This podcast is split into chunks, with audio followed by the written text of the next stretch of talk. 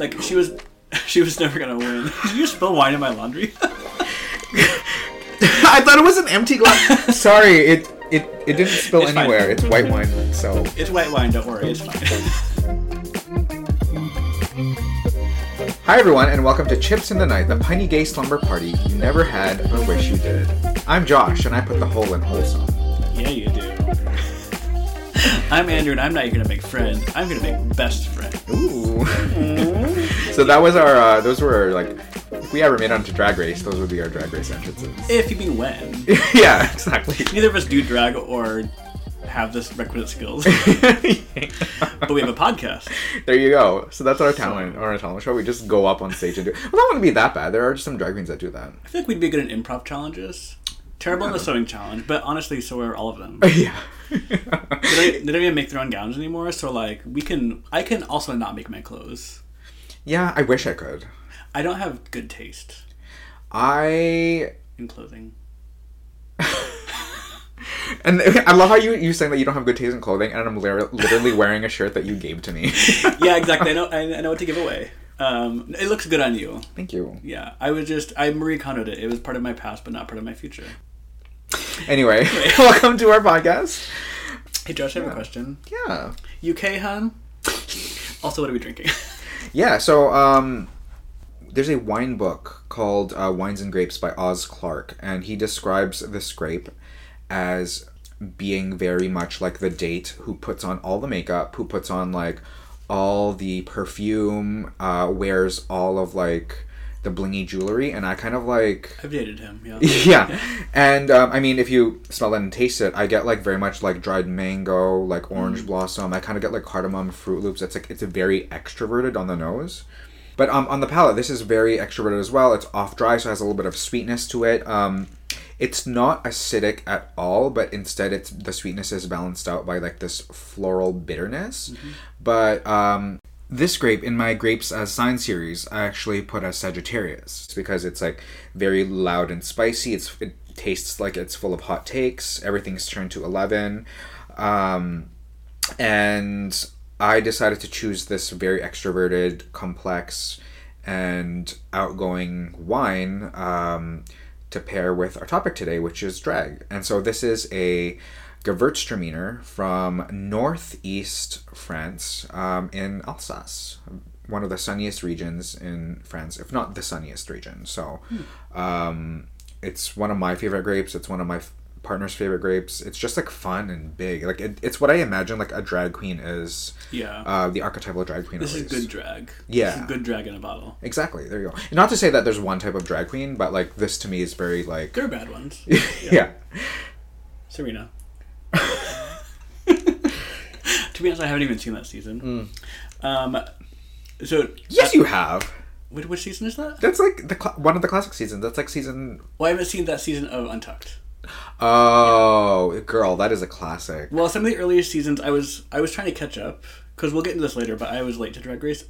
I guess we can just like talk about it now. I mean, I, we don't have to wait till later. But I so for me, like I didn't get into Drag Race until season nine, and so it was you know super late. I I remember after I started watching it, I I think that's when you and I met was like season ten ish. Yes. Yeah. And then, No, we met. I feel like we met it during season. No, I remember like looking back at like our drunken Snapchat videos. There's like us walking towards the Castro and we're like voguing, and I'm like I'm talking about Shea Coulee. I mean, we that's us every day. That's true. and then I met my current partner during like the second episode of I think episode ten when I think either Vanjie or Kalorie Karbdashian went home. So I'm pretty sure we, or maybe we met in like the inter was fall of- Fall of 2017, whatever that was. Yes. Yeah. Or yeah, fall of 2017. Yeah. I know we went to Oakland Pride together, so that was Yeah. fall 2017. Yeah. like every time this conversation comes up, we always have like such a hard time determining like when in the drag race universe did we meet. Probably because we were drunk for most of it. Yeah, that's very Yeah. true. So the memories they fade. Yeah, they. Well, I mean, yeah, they're all like garbled. That's really funny. And garbled, I love that. Ooh. Can that be the title of the episode? Anne garbled. Oh, Anne of Green Garbles. so stupid. I got into Drag Race, I think, during All Stars 2. That's when I, um, so uh, Neil, who we both know, actually, when I moved down to San. Francisco, friend of the pod. Um, I did not know anything about Drag Race. Like I knew like some of the gays back home would talk about it on Facebook, but like I, you know, that was during my phase when I was not like I was not quote unquote like that gay TM. Yeah. But when I moved down here, I'm like, okay, I'll give Drag Race a try, and I like watched seasons four, five, six, or whatever before watching All Stars two, um, and then I saw all of that live, and it was it's just an experience to s to watch Drag Race live. It's insane. Yeah. It is very different watching it live. Yeah.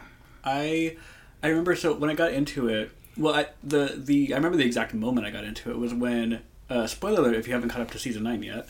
But when Valentina gets eliminated, I remember going Mm. on and checking Facebook that night, and like my entire feed was just like devastated. Yeah. With people who were like, "Oh my god, like she's an icon," and like she went home, and it was just like she was on on track to win the season.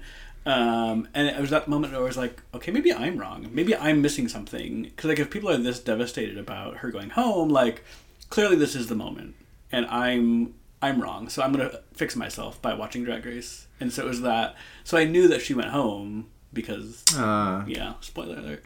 Um, and then I watched season nine, and then after that, when I met you and another friend Jose, well, I had known him previously, but I actually went back and rewatched. I think maybe starting with season three or four, um, just to like catch up and like get the the background. And so because of that, I was not watching the Untucked because it's like I was on and like I needed to get all the seasons caught up, you know, so I could like participate in a conversation with you guys, basically. yeah.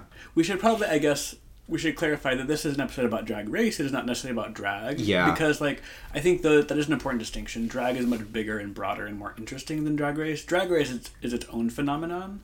Yes. Um, and I'm sure we'll talk about both, but I do think it's worth making that distinction to say, like, drag is an art form, and drag as a concept, and drag, like, as a history or as a historical moment is much, much, much bigger yeah. than RuPaul or like any of the like current practitioners. Um, it goes back, you know, like a century or more. Um, I was gonna do like a whole like historical essay on this, um, but one I can already imagine people just like deleting the podcast after like an hour of me lecturing. Um, so I won't do that, but I did want to like if if people are interested in learning some of the history of drag, there are a few books to definitely check out. Um, Roaring Camp by Susan Johnson is a really interesting one. She talks about like the the gold rush era, sort of it around San Francisco, um, and sort of like the the gender at play there. And one of the things she talks about is like there would be dances where like it would be mostly men, and so you would have like some men would pretend to be a woman for the night, essentially for the purpose of the dance. And like she gets a lot into more of like the gender politics and like the racial politics as well. Um, but it's a really good one.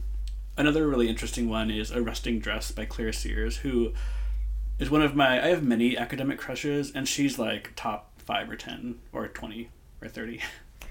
I am not monogamous when it comes to academic crushes. Uh, but it's so so so good. Absolutely have to read it. Um, it's about like early 20th century, late 19th century San Francisco. Um, and one more just because I'm in love with him, coming out under fire by Allan Bérubé. He so it's about the it's about gay men and, and lesbians during World War II specifically. But one of the interesting things I think about that book is the way that the U.S. government actually invested in drag as an art form, um, because they were in a lot of mono what do you call monogendered or like one gendered spaces. So it's only men and only women, but you still need entertainment, you still need things, and so they would actually put on shows of like men in dresses, and this was like an official government sanctioned like you know genuine thing. Um, that changed quickly in the 50s, but um, it is, I think that's something we often forget now. We have this imagination that like there was no gay rights until like the 70s, and then all of a sudden things got better. Um, but the reality is like no, like queer people have often been accepted and been integral parts of society. What happened is things got a lot worse, and then they got better. Yeah. But the, there was a time before things got worse that was also better. And for most of human history, in most societies, queer people have had a vital role. And that's my TED talk. There you go. There you go. Grandmother.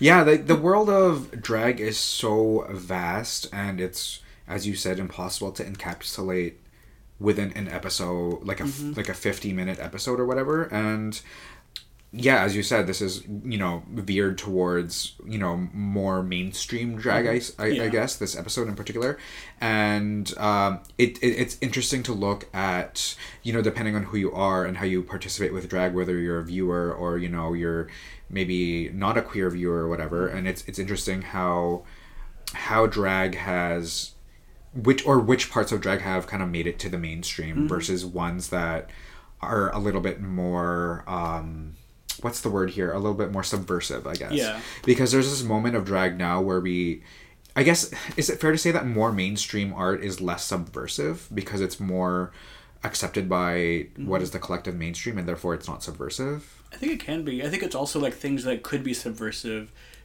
become sort of neutered almost. Like so, for Right. example, a lot of RuPaul's Drag Race is drawn from ball culture, which is subversive. Like on it, like on the surface, it is subversive, and it's also like an attempt to create an alternative world. yes um, in which like identities that don't make sense or that don't fit into like bro- the broader society have a place to belong. Um, but then some of that, once it gets translated through VH1, it, it becomes neutered. It becomes less powerful. So even like the idea of drag houses, which is like a really important thing, it doesn't necessarily mean the same thing in like the RuPaul world as Yes. it does in the ball culture world. Or you know, voguing or like dances, like these styles that have a rich history and whatever, they get translated into like specific movements. And like, yes, they are those movements, but they are also like a whole ideology. There's a whole history. There's a whole culture behind them. Um, and I think so. Even like the, the really subversive, you know, gender fucky things that are an integral part of drag and sort of like drag history can be like removed so much from that legacy that they become just a set of movements. Yeah. Or like a style of dress. Or or just yes mama we're queen. Which like all of those words mean something that they all have a history and they mean they're more than catchphrases. Right. Um, also yes mama we're queen. I'm, I'm still gonna say it. Yeah, and yeah, that's. I mean, on that note, it's like it's interesting that like taking things and putting them in the context of like RuPaul's Drag Race is different, and that's why I guess sometimes I'm quick to defend queens that are not perceived well on Drag Race because it's like.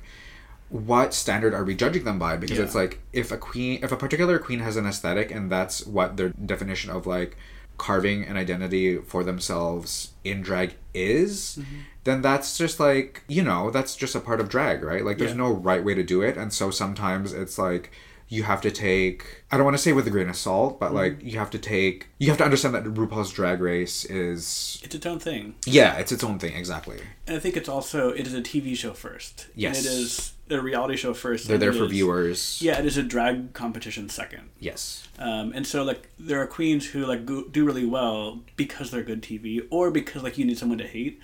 So speaking of being judgmental and awful, should we go into crunch time? Yeah, let's do it. So for for, for crunch time this week, we're gonna play everyone's latest favorite game, Bing Bang Bong. Bing, bang, bong. It's like fuck Mary Kill, except But nicer. but nicer. It's who would you bang, meaning have sex with, who would you bong, meaning who would you get high with, and who would you want to know a little bit more about and be willing to use the search engine Bing to find out about? See, when you told me those three things, I didn't realize that you had connected them to each of those Bing Bang Bong, and now that you're explaining it to me, it's so fucking funny. so stupid. I thought you were just like, oh, fuck Mary Kill. Oh, what's a nicer way of kill? Oh, let's just say, oh, you want to get to know more about that. You're just curious about that. oh my god, I hate you. I didn't realize this at all. Sorry to destroy your prep work, but yeah, that is the. I was just singing to myself the other day, "Bing Bang Bong," as one does, and I was like, "Hmm, fuck Mary Kill, Bing Bang Bong." That works. Bing Bang Bong was season two of UK, UK Drag Yeah. Indeed. and it has been in our heads ever since. I have. There has not been a moment I've been awake since that episode that I haven't been singing "Bing Bang Bong."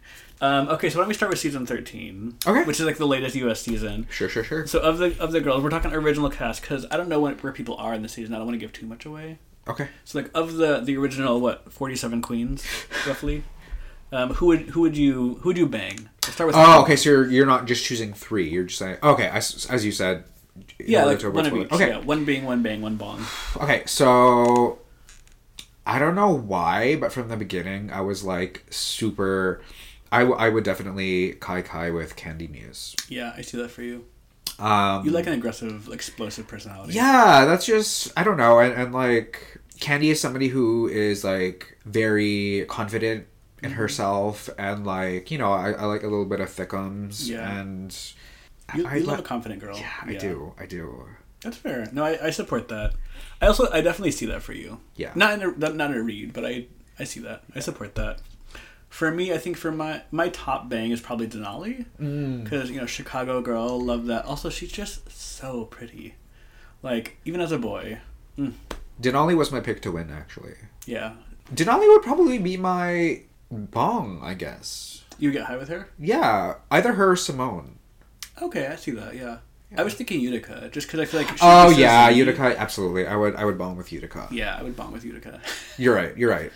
who would you? Who would you Bing? Who would you be willing to use Bing search engine? to Oh, Tamisha Iman, because she has Oh, such yeah. like a legacy behind her, and she's like, she has such a huge, apparently a drag family, and I would absolutely love to know more about her. And you know, she had like she has these great videos from I don't remember when, but I guess like maybe the '90s or whatever Mm-hmm. of her just performing, and I'm just like, this looks so great, and it's Yeah. like so fun and classic drag, classic ball, classic pageantry, and Mm-hmm. I'm like.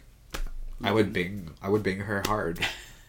For me, I don't know why, but I'm just curious about Rose. Like, I want to know more. Like, not a, not enough to use Google, but enough to like silly myself Fair. with Bing, because I feel like she not she did- obviously does not have the history and the legacy that Tamisha Iman does. But it's like she mentioned she was like a Broadway performer or something. Again, I'm only half listening when we, when we watch. So yeah, I just want to know more about her. Oh. I don't want her to win. To be clear, um, uh, I didn't at the beginning, and I don't at the end. I do not want her to win. Not because she's not talented. She is very talented. I just don't think she has star quality. Oop. to, Gulp. to quote your your new husband, uh, Kandy Muse. Yeah, I. she does not have star quality. Okay. Damn. I'm coming for everybody. You're tonight. coming for everybody. Tama- Tamisha Iman is coming for you. Okay, cool. So we, that was season 13. Yeah. Who? What season should we do next? What about what's the last season? I think the last one for us before this was UK, 2. two. Yeah, so let's go to UK, 2. UK two, which is where Bing Bang Bong came from. So Yes. that's appropriate. This was a good cast, though. Yeah, it was. It was a rare season where it was not rare, that sounds mean, but it was like a season where each one of these queens was unique and talented, and, you know, they all gave great TV as well. Mm-hmm. Yeah. I think there are some seasons, like, I hate raking on certain seasons because, you know, by doing so, you're effectively and indirectly putting down some queens, but it's like uh, season 11, the one where Yvie won. Yeah. It's like, it's not a good. Wow. Spoiler alert. Oops, bleep. Uh, well, it's a season where, like, when the cast was out and when the first episode was released, you could already tell who was the bottom half. You know what I mean? And that that, but a season like UK two, you It's like could pretty strong. Yeah, exactly. You you Well, couldn't tell. I mean, with some exceptions. yeah, I will say there were some that I just did not like out of the gate, including Ginny Lemon. I don't know, I don't know what it was about her, but she rubbed me the wrong way. she's Um, a lover hate. yeah, and I I chose to hate. I love her. Um, the other one, I don't remember her name actually. Oh, sister, sister. Um, even with the teeth, not a fan.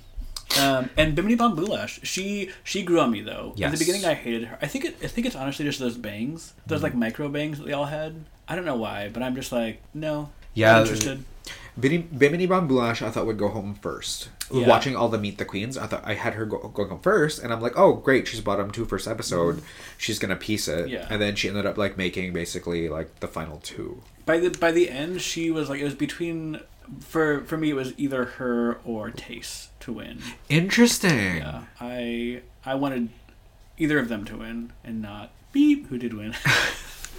who was also fine. Like I mean, it was a strong cast. Yeah. So like you know, Okay, so who would you bing bang bong here? Who okay, would- first let's do bang.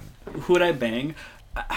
It's hard picking one from this cast because there's actually a couple of cuties. Can I pick three? No. Okay, I'm gonna. I don't know what it is about her. Maybe I just like am angry at her, but A'Whora. There's something about her where I'm like, yes, Interesting. yeah. And I I do to be fair, I do hate myself for this. So you know, um, there's that. I don't know what it is. I think maybe it's because like, I think for me, I am often like attracted to somebody who's just like super super gay. Like that is like I find that appealing, and I mean they're all pretty gay, yeah. but I don't know. That's Maybe- fair, and I'm, I'm, not, I'm also not saying like A'Whora. I just didn't realize like oh that that's like No, I, we all make mistakes, and that's one of mine. well A'Whora is like the most like she's like the pretty boy of the the bunch. With a terrible personality. Although I do feel like that's probably like that's the character on the show. Yeah, I don't know sure. what she's like. She's probably a very sweet. Um, I don't know, but anyway, yeah, A'Whora can bang. for your bang, yeah, she's my bang. bang for your buck. Uh, for me, I don't know why, but it's Ellie Diamond. Is it because she's so tall? She's like tall and a little thick, and I love Yeah. that. Okay, so that's our bang. Who would you bong? Who would you want to get high with? Tia Kofi, Oh yeah, I like that. absolutely. Tia Kofi actually watching all the Meet the Queens before the season started. She was my pick to win because Yeah. she seemed like she had the most personality, and so watching every week, I was so afraid that she was gonna go home, Mm-hmm. but she. She's like my favorite. Like I love her so much. She's hilarious. She is very good. I I'm angry at myself because I, I like your answer better than mine, but I'm gonna stick with my original one. I'm gonna say Bimini Bon Boulash because I just feel like she would be really fun and like she's funny sober, so like she'd probably be even funnier high. Wait, is she sober? No, she's vegan. Same thing. I was like, yeah, she, yeah, she is. I think so. And then you, yeah, but like, no way, it's vegan. vegan. Maybe she is sober. I don't know. She might be both. I don't Yeah. know. But I remember she was like famously ve- vegan on the show because she mentioned it. But yeah, I would I would want to get high with Bimini Bon Boulash. I think that would be fun. Like get high and just like watch, I don't know, Contact or something. Is the word uniform straight or gay? Um, straight. It's straight, but like gay twisted. You know what I mean? Like, I feel like uniform is is that not like like a category of porn? What? I'm pretty sure there's like a Oh. tab for uniform, oh, where it's like like a police, or, military. Have, There should be okay. I will. This is the hill I'm gonna die on tonight. Mm-hmm. There needs to be more firefighter porn. Mm. And what if we're talking about public servants here? Why is there no like mailman porn? If not, what am I paying my taxes for? if not for this. Love it. Um, so yeah. Anyway, the answer is Bimini Bon Boulash. Show guy. um, and then who would you bing? Who would you want to know more about? I would like to know more about. Um, honestly, I guess Joe Black. No, well, yeah, Joe. Either Joe Black or Ginny Lemon, because Mm-hmm. Joe Black. uh, The queens were intimidated by her at first because she was like this very well known like Yeah. cabaret personality, and I'm like, oh, I don't know much about Joe Black, but she seems to be a very well known uh, person in, Mm-hmm. I guess, her broad circle. And then I was also gonna say Ginny Lemon because she also seems just like uh, they also seem like just like a very different style drag, you know. Yeah. And that to me is fascinating. So I support those answers. I was gonna say Joe Black as well, but I think I'm gonna change it to Cherry Valentine. Cherry Valentine, like I remember she left and she came back, and it was like, oh, I'm actually like a mental health professional. Yeah. And like working for the NHS. How do you do both those things? Those seem like very different worlds, and like obviously you can do both, but um, in the middle of a pandemic to be like, oh yeah, I'm gonna do go do Drag Race. Um, yeah, I just I want to know more about I, I want to know more about Cherry Valentine. Yeah. Give me more. Give me more Valentine. there you go. Not enough to like actually do that, but in theory I could be. I'm also not gonna bang any of the people I said I'm gonna bang, so Right? Yeah, yeah. yeah. as it, yeah, as if any of this is gonna happen anyway. it might. Maybe You A'Whora never is listening. You never A'Whora, if you're listening. Okay, so let's move on to the next season. Canada, actually, yeah, let's do Canada. That that would be a fun one. Oh, Canada. All right, so we're gonna do Canada's Drag Race. So I would straight out the gate bang um, Tynomi Banks. I don't 100 percent remember who that is. Well, that's on you. Yeah, but it, I mean that's that's my fault. That's on you. It's also on this website for not having their pictures, but all the other ones do. to Really? fair, this was like 40 seasons ago. There we go. Here, okay, all right, all right. Oh yeah, yeah, Tynomi Banks. Yeah, I, I support that. Absolutely. Yeah, I, I like you. I like you with Tynomi Banks. For me, I think my top one is gonna be uh, Priyanka, Obvi. because I love a winner. Oh, Um, although again, like there's there's probably like a decent you know third at least of this cast that I would I would bang. yeah, absolutely. Um, So who would you bong? who would I bong? I would hate it, but I kind of just. Boa. Oh Oh. no. I would just say Jimbo just for the stories. Oh. I feel like Jimbo, like I don't, I didn't like Jimbo on the season. I don't, I, I don't get what they were doing, but I do feel like it would be like a really fun time to get high with them. fair. For me, it would be either like Rita Baga, like because you know she's like quirky and fun Mm-hmm. and whatever, and I think her sense of humor is great. But Yeah. I think that I like your answer with Jimbo as well. She Or Ilona, I think. Yeah, Oh, yeah. Ilona. She like not a lot of people liked Ilona on her season. She got like a bad edit. I feel. Yeah. I do. I, I feel like Ilona's the girl you could like go get high with and just like go for a drive and talk about life. Yeah. And maybe that's what I want. I think for me, for being, it's probably Rita Baga because like. I feel Ah. like all of my beings are the same reason. I just want to know more about their history. Fair. Because I feel like apparently in Montreal she's like a really big deal, and she's like you know has a she's a mother of a house, whatever. Like you know, I feel like she's accomplished. So I want to know more about her. Nice. Uh, for me, mine would be Kind because I stand obviously a Filipino queen, and even more so as a Filipino Canadian queen. And Kind is also um, she does these videos online about like She does like math videos because that's like her major. What? And so she like does like drag math brunch or whatever. that's and I'm so like, cute. I love that. Like carving out this like very niche Mm-hmm. moment for yourself that's very you. I love that so much. You're teaching like The queer people about math. Like ah Which is good. I don't know any. I can Right. count to four, yeah. What the hell is one plus five? which is why our episodes are so long because I can't count. exactly. Um, I, I didn't know that about Kind, but good for her. Yeah. Teaching the children. I, I'll, I will be her. I will being kind. I will. I'll, I'll Yahoo answers her. Yeah. Which is shutting down. really? Yeah. Where will I go for information now? It- exactly. Let's We're- go back to asking G's. yeah, Yahoo Answers is is going, so you won't have like, Terrible answers. am I pregnant? I hope someone has kept like a digital archive Please, of all of them. please. So I feel like no episode of I guess what we're talking about about like drag race and drag um, would be complete without talking about like what like who would we be on either drag race or Yeah. what drag race character or what drag characters we would be in the real world you know what i mean so it's like if you so the great thing about drag is that you get to elevate the parts of yourself that you want to elevate that you know the mm-hmm. world doesn't necessarily accept i guess Yeah. does that make sense like you know you get to You can invent your identity. Exactly. Yeah. yeah, yeah. So it's like who like who would your character be? Like I have several names for myself that I definitely forgot as a drag queen, but like who would you be? I'm not gonna say the name because I don't want anyone to steal it. Especially, well, the one I wanted to be was Paige Turner, which is taken. Right. It's not really taken, but there's like 20 Page Turners, so yeah, Page Turner is like a good name. I think my character, in my mind, I don't know if I would ever be a drag race queen, but I feel like if I were a drag queen, she would be very motherly. She would, I would want to be like the house mother. Like that's who I imagine my ideal, like my final form. I could see you having like a drag cooking show on like YouTube. Yeah. That would be the tea. Like you know how like uh, there were certain queens on a particular food channel. Bon appetit. Uh, like you know they brought like Miz Cracker. Oh, yeah, yeah. Um, I say that because of the whole, you The know, rat. moment. Yeah. Uh, but yeah, like there were certain drag queens who were put into videos, and I Mm-hmm. could see you doing like a full length like TV show, but in drag, like Martha That'd be- Stewart, but I in drag. that. Mm-hmm. You know, that'd be cute. I don't know. I don't think I would be a very good drag race queen because I'm one. I'm not very competitive, which I feel like you do kind of need to be. Yeah. Uh, secondly, I'm not very talented, which you don't really need to be, but it helps. Right. Yeah.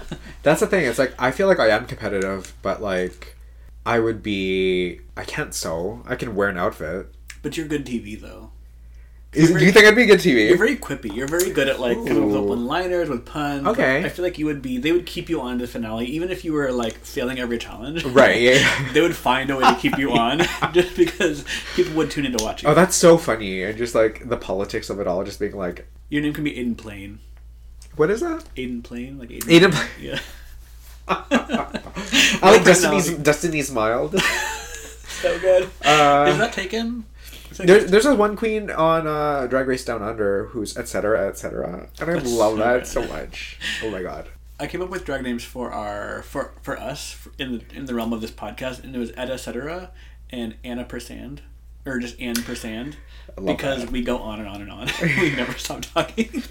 Th- that could be one on and Anna like Anna Anna on and on. on and on and on, on and on. Yeah, there you go. One of my uh, drag names, I wanted to be like calamansi, like the Filipino citrus. Thought that was cute. There were a couple that I had in mind as well, but I don't remember them. It's just because we come up with all these names when we're drunk. And then... Yeah, and then we're drunk. So Yeah, exactly. Can I just point out this is useless for podcast listeners, but we are both sitting just like very gaily. Yes, we're just like, ooh. We're like we're just legs crossed, like leaning on the chair. We like even though we're recording a podcast, As if you're Meryl Streep and I'm Oprah or something. it's very bad. It feels like we're being interviewed by Oprah right now, but we're just like Oh my in my bedroom with wine full of my laundry. Speaking of Meryl Streep, okay, so I, in typical Josh fashion, I was rushing over to your place just a couple minutes before seven thirty, which is when I was supposed to come here, and I decided out of nowhere, like. I'm gonna listen to the Devil Wears Prada soundtrack while rushing over to your place. You know, you know that particular part of that movie where like uh, Meryl Streep's character, whatever, uh, Miranda Priestly, she's like unexpectedly gonna be at the office, and so everybody's like rushing to Yeah, put away like their food and changing into their fabulous shoes, Mm-hmm. and like everybody's like rushing and it's chaos, and there's just like jazzy, like dramatic music. Yeah. And so I was listening to that soundtrack while like carrying wine and wearing my faux fur jacket, and Oh like I God. felt so cute. and so I I was thinking like it would be so funny if like there was a drag performance where that song was playing in the background, but like the whole drag performance is just me looking confused Yeah. and like papers going Just up the everywhere. yeah, there's no lip syncing. It's just me like being confused all around the stage, I and then when the song ends, that. I just leave. Yeah. Can we do that? I would honestly love that. That's such a good number. Oh my God. Because I feel like the gays will get it and love it. yes. And if they don't, then they can leave. Oh my god. Yeah. I'm dying. Oh, that's so good. So is that who you would be as your drag persona? Is just like cluttered and messy? Yeah, well, exactly. That's yeah, that's what it would be. Well, I, I kind of want to be like, I don't know if there is such a thing already, but like, I don't want to say the world's first, but like being a drag sommelier would be so fun because mm.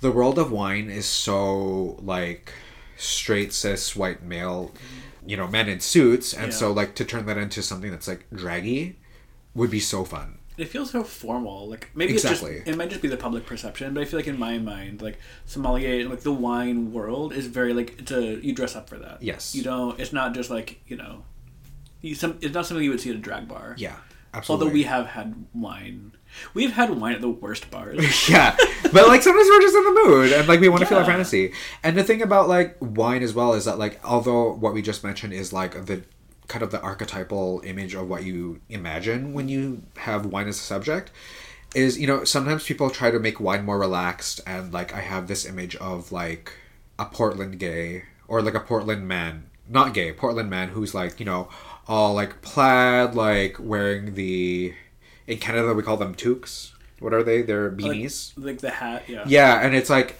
people think that like that's kind of what wine relaxed is. Uh, you know, Very hipster. yeah, but it's like the problem is is that like yeah, you're taking away the suit, but like it's still very like You're not taking away anything else. yeah, exactly. It's still like straight cis white male. Yeah. So like to turn everything on upside down would be so fun, and I think that's the kind of sommelier or. Well, that's the kind of sommelier I want to be, absolutely. But that's the kind of drag queen I want to be as well. And um, me being flustered during that like Yeah. overture would be so fun. I feel like so uh, to return to the you know the artist formerly known as Bon Appetit. Like, we we each have a, a favorite from from that, and my favorite is Claire.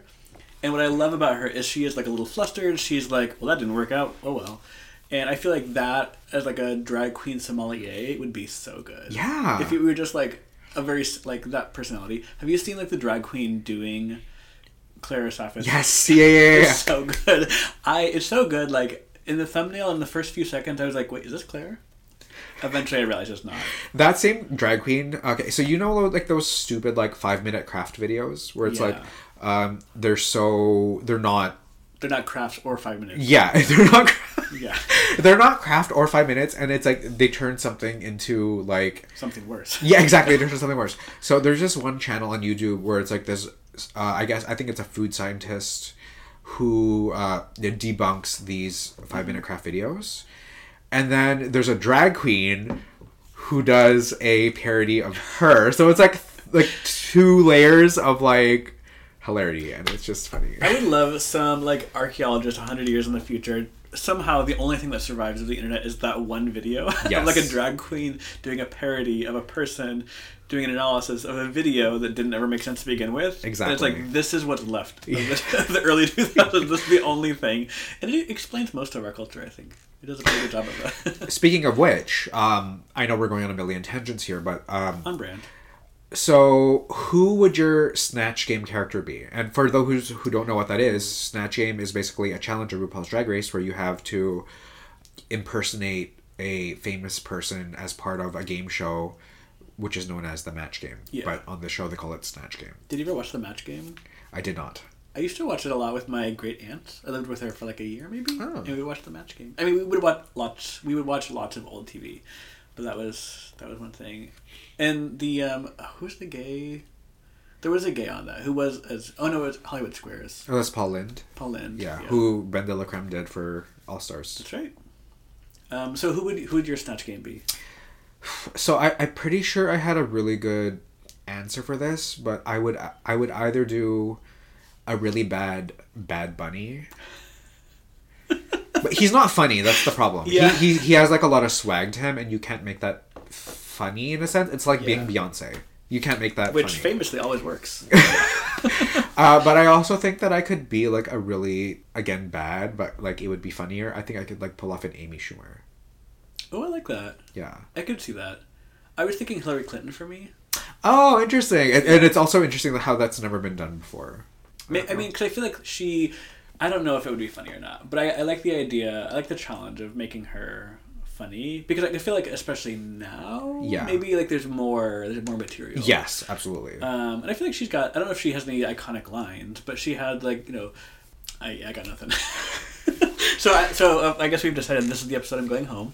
well, that's the thing about like game. eh, about Hillary is that like she is obviously iconic, whether or not you think that's like in a good way or a bad way. But like she also there's she doesn't have movement or anything that she says that you can amplify to be like quippy. I guess. Yeah, I think in my mind the way I would play her is like you start off and you're very like poised and like you know I am here to win your vote and very like robotic and then like over the course of the snatch game you see her sort of unravel and being like listen up you dumbasses Yeah, yeah. It's my turn. yeah and it's like I, I I will fix this just like calm down like put me in Just select me It'll be- already. yeah exactly Yeah, yeah. it would be her cause I maybe I was just convinced by this like Hulu was it like did the like they released a documentary on her like a year or like a series like a year or two ago anyway but it was talking about all of her like she actually has her own like long fascinating history and like her advocacy work and like she is of the of the Clintons she's the better one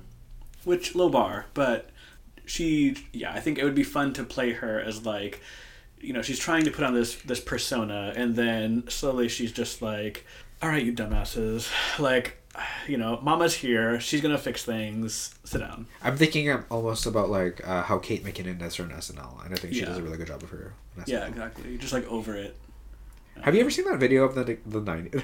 Not to add to another tangent, but like the video of Hillary Clinton, like I think it was the '90s of like at the convention yeah, dancing do- do- doing the Macarena. Well, she wasn't even doing the Macarena; she was just like clapping long, and I'm like, was Yeah, it the DNC or something? Yeah. clapping on one and three. it's like one and two and a half yeah that's so bad i love how like as soon as you said hillary clinton 90s video i'm like yes I know yeah, exactly exactly. We know. Yeah, Yeah. So I feel like the snatch game is definitely one of like those iconic drag race challenges. Um, do you have any other like really good drag race memories that you're like?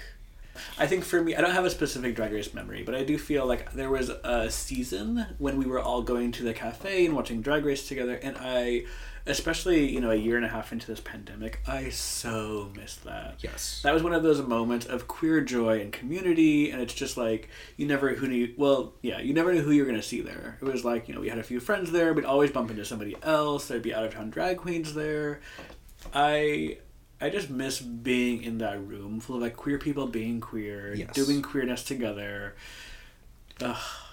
Yeah i do I love it. that I miss the moments like during commercial break would be like, okay, does anybody want a drink? Yeah. And, like I would time it so well. Like I could sense the commercial Mm-hmm. break coming, so I'll be like, hey, anybody want a drink? I'm gonna go up there. yeah um, and I miss that. I have actually a several drag race memories that I remember. So like as I mentioned like earlier in the episode, it was I think season eleven where um, I recorded the lip sync to Yvie Oddly versus Brooke Lynn Hytes Mm. That's at Toad Hall. And it was like so. I can't believe I didn't say this earlier, but Drag Race to us, Drag Race to like gays is like sports for straight people. Every time I saw like a that image of like straight people wearing like jerseys, watching TV and yelling at the TV, I never understood that until we watched Drag Race, Yeah. where like we were literally like so invested in it. So I remember that. I also remember when I first met my partner during a Drag Race episode, which was really cute. I think that was season. It, it must have been season ten, I think. Yeah, I think it was when uh, either Vanjie or Kalorie went home. it was april whenever that was Yes, that's right. A couple of years ago. And then uh yeah, just like going out and watching Drag Race, like it was like every week and it still is every week for us, but it's I don't know, it's it's it's fantastic. For for as much as we like like to hate on aspects of the show, it really does bring the queer community together, whether or not you Mm-hmm. like it or hate it. I think that's the thing. Like, so I, I refused to, to watch it for a long time, partly because, like, I don't know, I people would describe it to me as like, that doesn't sound that fun. Right. Um, but also because, like, I was sort of broadly aware of, like, who RuPaul is and sort of her own, you know, background in politics and whatever. Just like, I don't. She sounds awful. Like, she sounds like a bad person. Why would I want to watch her show? Right. Um, and then it wasn't until I think I started experiencing the community aspect of it, where it was like, we're all going to go do this thing together. Yes. And I think that's what keeps me coming back. Absolutely. Like, the show itself is fine, but I think if it weren't for, like, watching it with you, then I wouldn't watch it. Like, No, I absolutely yeah, Yeah. absolutely. like that's that's I, I, I watch it because I like that community aspect. Like I wa- I like that part of it, and like you know the kiki, the talking about it, the commercial breaks. And you're like, oh my god, are you guys Like blah blah blah. Like what did you just see? Um, yeah, It's kind of like I just thought of this now, but it's like this is a terrible. The more I think of it, it's like actually a terrible example, but it's kind of like it reminds me of like uh, book clubs, like women having book clubs where it's like you're not gonna read the. Never mind, that's not a good analogy. no, it actually is because I've been in many book clubs, and well, not many, but like a handful. And I feel like in every book club, there's a certain point where half the group is not reading the book, but they're only coming for like the wine and cheese. Right. And I think you just have to be, as a book club, you have to be okay with that. Yeah. and yeah it's the same sort of thing like you're coming for the social aspect and like the book club is the like you need something to put on your calendar and so you write book club but it really is wine and cheese club Yeah. And the kiki There you go. yeah Okay, so that I guess it ended up being a yeah it was a good analogy Okay, great. I haven't completely lost it. okay, so for us, of course, we talked about Drag Race and we watch it in bars. We also need to give out a shout out to local drag queens as well. Um, really quick, some of my favorite ones are Ronnie Nothing More and Molly Balenciaga. Uh, love them. But I guess another question. Did have you have you have you cockeyed have you have you f***ed a drag queen Yes. which one I We don't know, it. but I'm pretty sure that either they gave me scabies or I gave them scabies. Maybe both Yeah. So it was actually somebody I met at the Edge, and it was like a drunken night. I, I, I'm pretty sure it was a weekday because it was not full, and I was drinking at the bar. okay Um, and I don't think it was musical night either. So it was either like a Tuesday narrows it down or a a lot, Thursday. yeah. And uh, someone like it was one of those nights where like I did not need that much like persuasion. It was Yeah. like they tapped on my shoulder. We had like a two sentence talk. We started making out, and they were like, "Do you want to come over?" was it a Thursday because that's when they did the Monster show right Oh, good point. So it might have been Tuesday. so we figured out it was a Tuesday um, and they lived in Noe Valley, I believe, or somewhere in that like you know so she bougie queen some yeah somewhere in that moment and uh we can cut this out later but it was weird because i ended up like we um you the? I don't know. Oh, so you were, you were the, you were the. it wasn't even like cute it was like oh uh be right back i need a so it wasn't even like it wasn't even It like was more efficiency. yeah and, and like um it was like late late late and i was like okay i'm gonna leave now and they were like please don't go and i was like i hate it here I'm like, i oh, yes. hate it here that. That exactly Ah. was the fundamental difference between us. Oh my god. And uh, I was just like. And I think I slept over and I ended up going directly to work wearing my clothes from the night before, and I was just like, I hate it. Anyway, um. What was the question? Oh, have I ever cooked a drag queen? So, um, I, I, I, to this day, I don't know who, what drag queen that was, but like, uh, purportedly, they were a drag queen.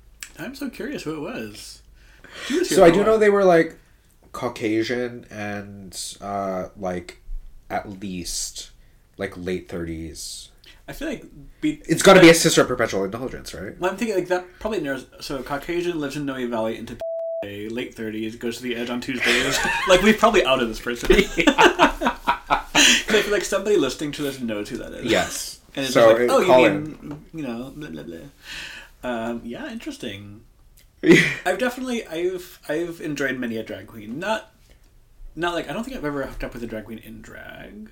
well, I mean, on that note, though, like when RuPaul says like, rarely do I agree with anything that RuPaul says because RuPaul has now become into this moment where she is like, that's a whole different thing. Yeah. But I will say that like one of the things that I do resound with, which is one of her taglines, is "You're all born naked and the rest is drag." I love that so much because all you're doing is It's all a persona. uh, everything that you do is a persona. I don't care if you say, "Oh, I I don't participate in fashion. All I do is wear sweatpants and wear like Old Navy." No, that's still a choice. That's still a deliberate That's cerulean, choice. sweetie. Yeah, right, exactly. that for you. That's the thing. Yeah. It's so like you know, This is the Mean Girls, or the uh, Devil the Wears. Prada. I love it. um, yeah. So sorry, all that to say. Um, Sorry, it was the question. It was no, no, that's good. This was a good, you know, this is good back and forth. Yeah. Um, but like because drag for us, we talk about watching it in bars or participating by watching drag queens in bars, giving them money, um, and what have you, and and also creating a community watching RuPaul's Drag Race. Does drag exist outside of? Uh, th- does it exist outside of entertainment, out of bars, outside of bars? Yeah, I mean, absolutely. I think the so drag has its roots as an entertainment medium, um, and I'm, not going to get into the whole history of drag. Actually, one book again, I've given so many homework assignments in this episode, but one more I will recommend is Wide Open Town by Nan Alamilla Boyd, and it talks about the sort of emergence of a queer culture in San Francisco, especially in North Beach, which was like one of the earliest queer neighborhoods. Really? I I don't know how I didn't know that. I'm surprised I haven't like given you this lecture before, to be honest, because that sounds like something I would do. Um, and yeah, North Beach was like a historically queer neighborhood, and it had especially lots of like lesbian bars and like bohemian. That's what I knew it for. Yeah, Yeah. for sure. Um, they're mostly gone. Or actually, I think they're all gone. I don't think there's anything left of queer North Beach except for like some plaques. What street was that? Um, I mean, they were sort of scattered around. Um, but like um, Montgomery Street had one of the most famous bars on it, which was the Black Cat.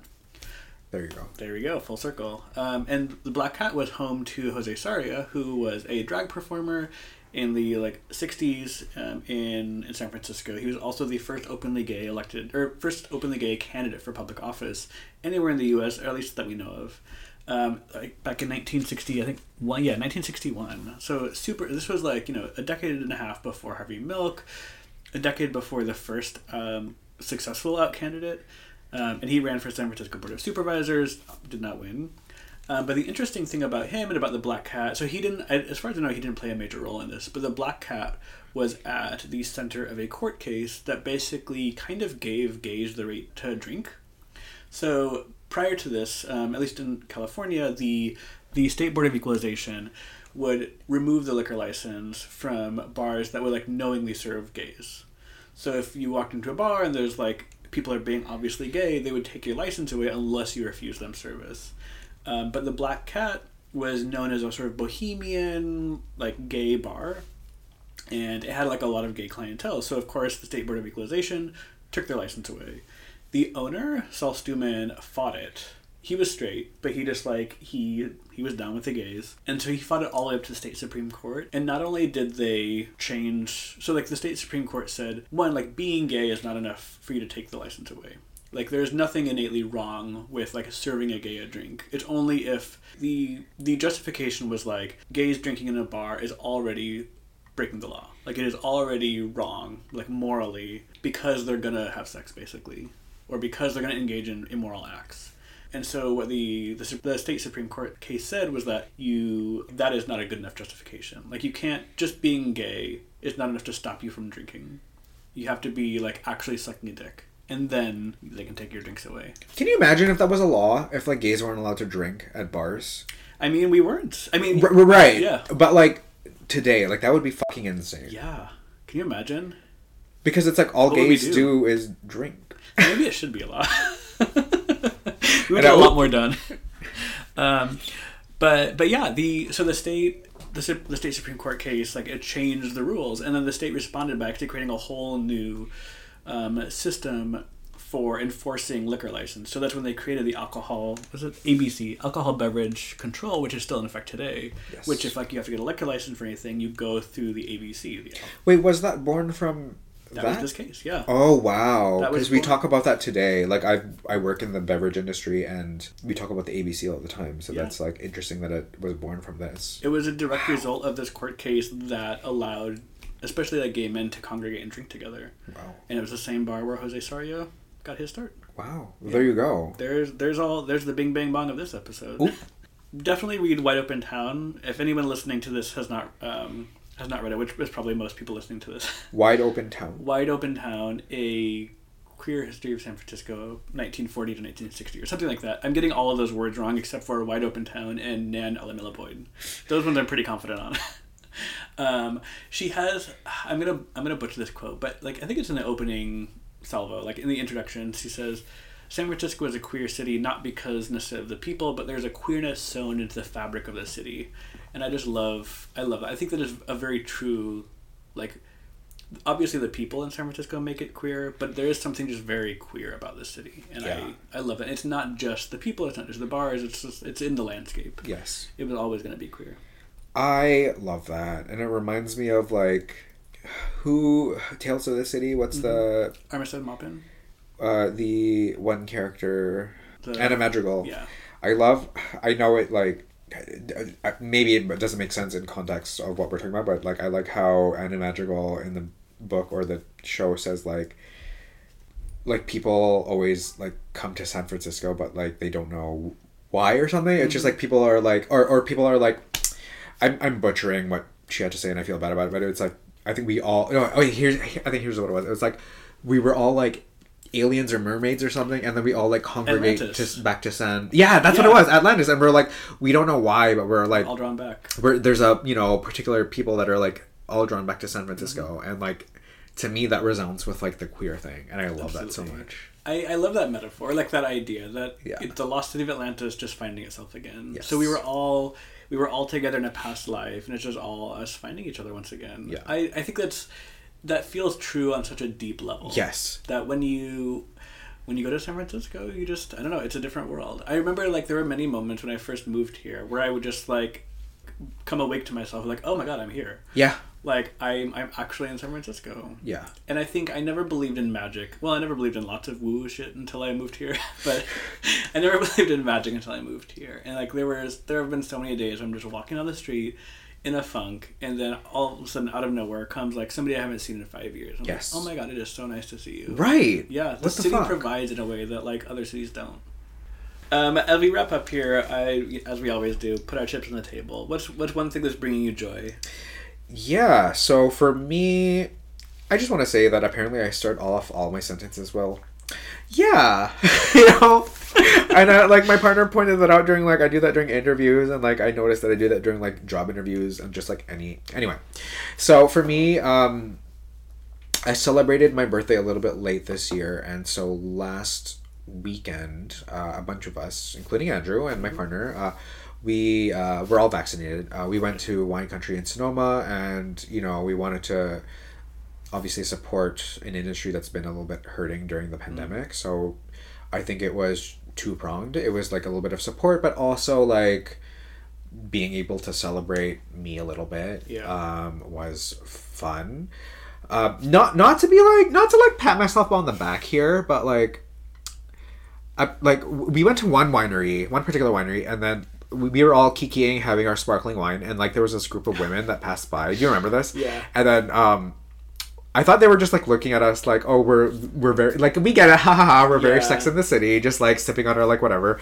And then one of them approaches and be like, I know you from Instagram. Yeah. And then I was like, how is this happening? Snatched wig, Ha- wig yeah. is snatched. Um, it was cute and like what what was kind of like I, I saw the humor. Okay, so that weekend was great, Mm-hmm. but I also saw the humor how I I think it was the next day or the day after how I I applied for a job that I got rejected for that whose main like goal was to grow a following for a brand.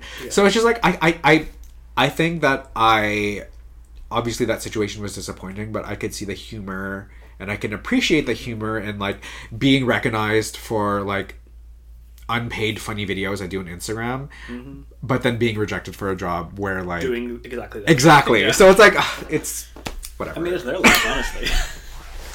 so that was my highlight. Yeah, just like it's been a while since I visited wine country, so I very much appreciate having been able Yeah. to do that. Yeah. How about you? Sorry. Well, that was really. I mean, that was a really fun. So, uh, I had never actually been to wine country before. That was my first time. Oh. it was really cute. It was really fun. I get it. Like I, I was I, my main concern was being sunburned, um, and I did not. So that's Oh, good.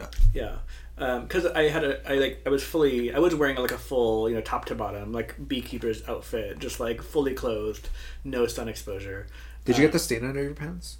I did. I got Thank the stamp. Yeah. God. I spilled some red wine on my white pants. I even I went shopping specifically, being like, okay, I need. I'm going up to wine country, and my look is like fiscally conservative, socially liberal.